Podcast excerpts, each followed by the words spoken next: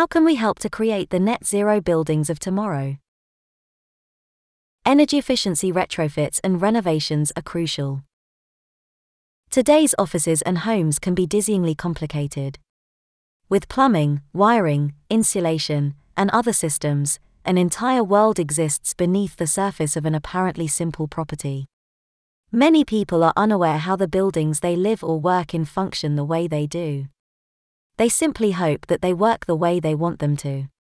This level of complexity has expanded over recent decades, with new layers of technology and automation that can make home and work life more convenient and efficient. But this complexity comes with a heavy environmental price tag.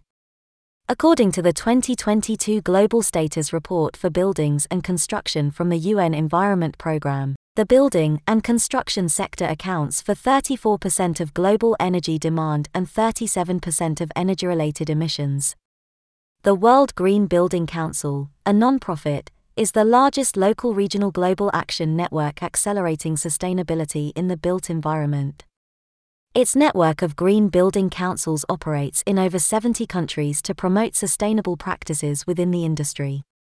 The Net Zero Carbon Buildings commitment promotes advanced climate leadership action from businesses, organizations, cities, and subnational governments in decarbonizing the built environment to inspire others to take similar action and remove barriers to implementation. The World Green Building Council identifies some of the solutions for achieving net zero in buildings.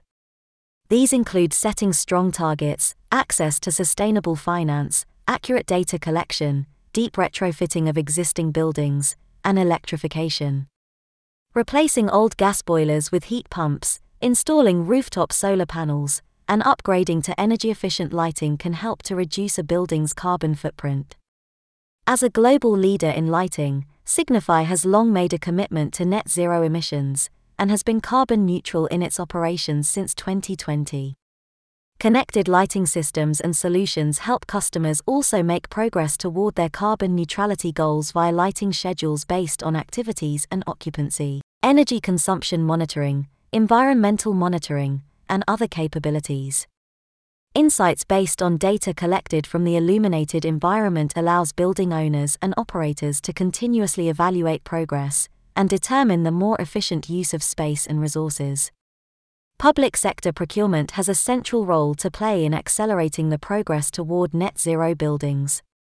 In the European Union alone, an estimated 2 trillion euros is spent each year by a collection of 250,000 public authorities.